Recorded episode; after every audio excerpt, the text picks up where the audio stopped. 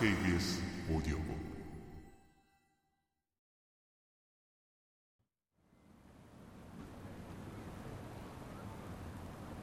루페가 9년 된 낡은 토요타를 몰고 기차역에서 집으로 향하는 사이에 가늘게 내리던 눈이 갑자기 쌀랑눈으로 변했다. 큰 눈송이가 녹슨 후드 위로 후두두 떨어졌다. 이런 완벽한 날에 걸맞은 훌륭한 엔딩이군.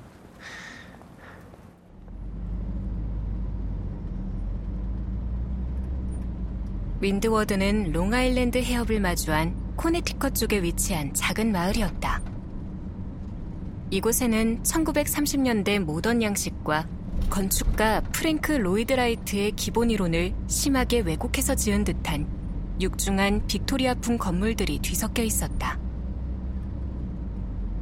루페는 차를 돌려 3층짜리 빅토리아풍 저택으로 연결되는 흰 자갈길로 진입했다.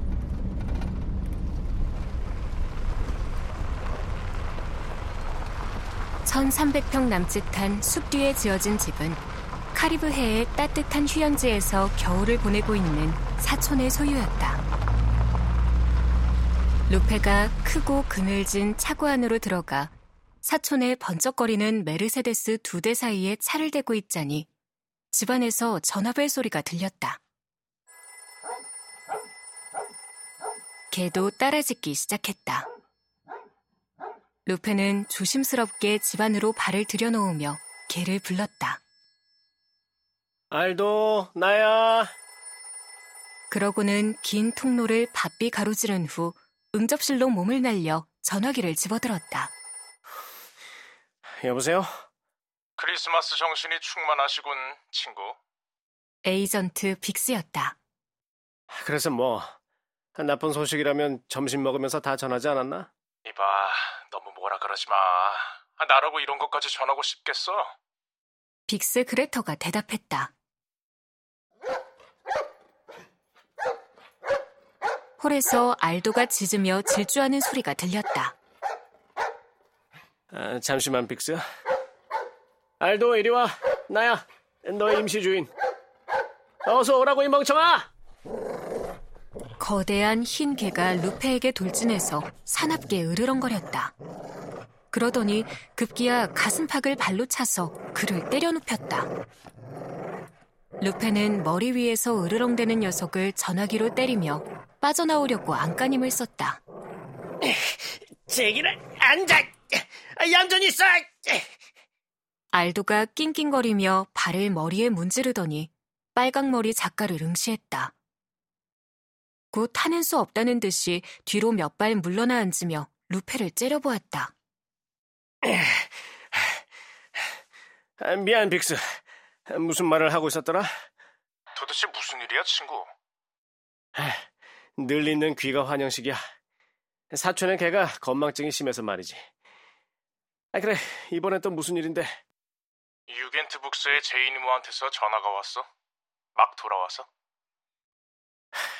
내가 문학계 어디에도 속하고 싶지 않은 이유가 그거야. 편집자 호칭이 제이니모가 뭐야, 제이니모가. 아이들 책 다루는 출판사라 그런 걸 어쩌겠어. 최고 경영자인 밥 삼촌은 아, 그래, 그 미련하고 늙어빠진 할망구가 또 뭘 했는데? 루페가 사나운 사냥개를 살피면서 조심조심 2인용 안락의자에 앉았다. 우리가 좀 전에 넘긴 으스스하고 오래된 흉가의 비밀 원고가 마음에 들지 않나 봐. 구체적으로 어디가? 이번 새 쌍둥이 시리즈의 등장인물 묘사가 좀 이상하다고 느끼는 것 같아. 아이들이 다 너무 비슷하다고.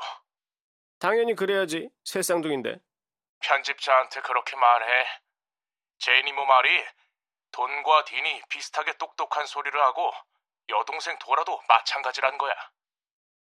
루페는 앞에 앉아서 자기를 노려보는 개를 한 번 바라본 후 한숨을 쉬었다. 오케이, 알았어. 원고를 보고 어떻게 하면 좋을지 생각해 볼게. 다음 디블 세 쌍둥이 책 세 권을 계약할 때 선금 올려달라는 얘기는 했어? 에이전트는 아무 말이 없었다. 빅스? 화내지 마, 루페. 세 권 더 내는 일은 없을 거야. 이런 제길. 아, 왜 안 낸대? 판매가 점점 줄어들고 있어. 더 정확하게 말하면 바닥을 기고 있지. 난 전처 둘한테 이혼 수당을 주고 있어. 아, 빅스, 네가 어떻게 좀 해봐. 내가 말하려는 게 바로 그거야, 친구. 한 권만이라도 더 계약해 달라고 제인 이모를 설득했어. 잘했네. 아, 7,500달러 정도만 돼도 어떻게 해결할 수 있을 거야. 맨해튼에서 또다시 침묵이 흘렀다. 빅스? 제인 이모는 앞으로 어떤 책이든 5천 달러 이상은 못 주겠대. 5천? 이런 하, 햄버거 패티를 좀 더 뒤집어야겠군. 직업 바꾸는 걸 심각하게 고민해 봐야 할 때인지도 몰라. 루페는 모퉁이에 있는 대형 괴종 시계를 보았다. 6천으로 올려달라고 좀 해봐. 이제 난 나가봐야 해. 어, 또 정신병자 같은 여자 엮인 거 아니지? 윈드워드 평생교육센터에서 창작 수업을 하나 맡았어. 한 시간에 32달러를 준대. 좋아. 너무 절망하지 마. 이미 절망이라면 할 만큼 했지. 루페가 단언했다.